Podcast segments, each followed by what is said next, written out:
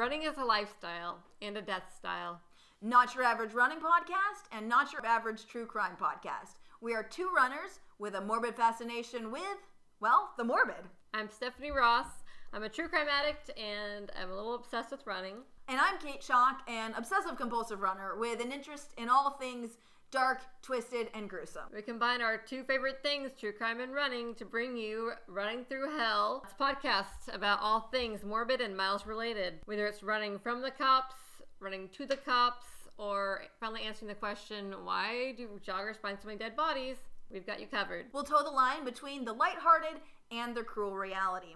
We'll also focus on mental health because, as runners and true crime fans, we're, well, a special kind of crazy, but but it's the good kind of crazy. And our podcast will delve into the good crazy, the bad crazy, the scary obsessive, and the functioning obsessive, and all that lies between. So lace up your running shoes, grab that security blanket and nightlight, and tune the fuck in. Remember, if you're running, Running through hell, keep running.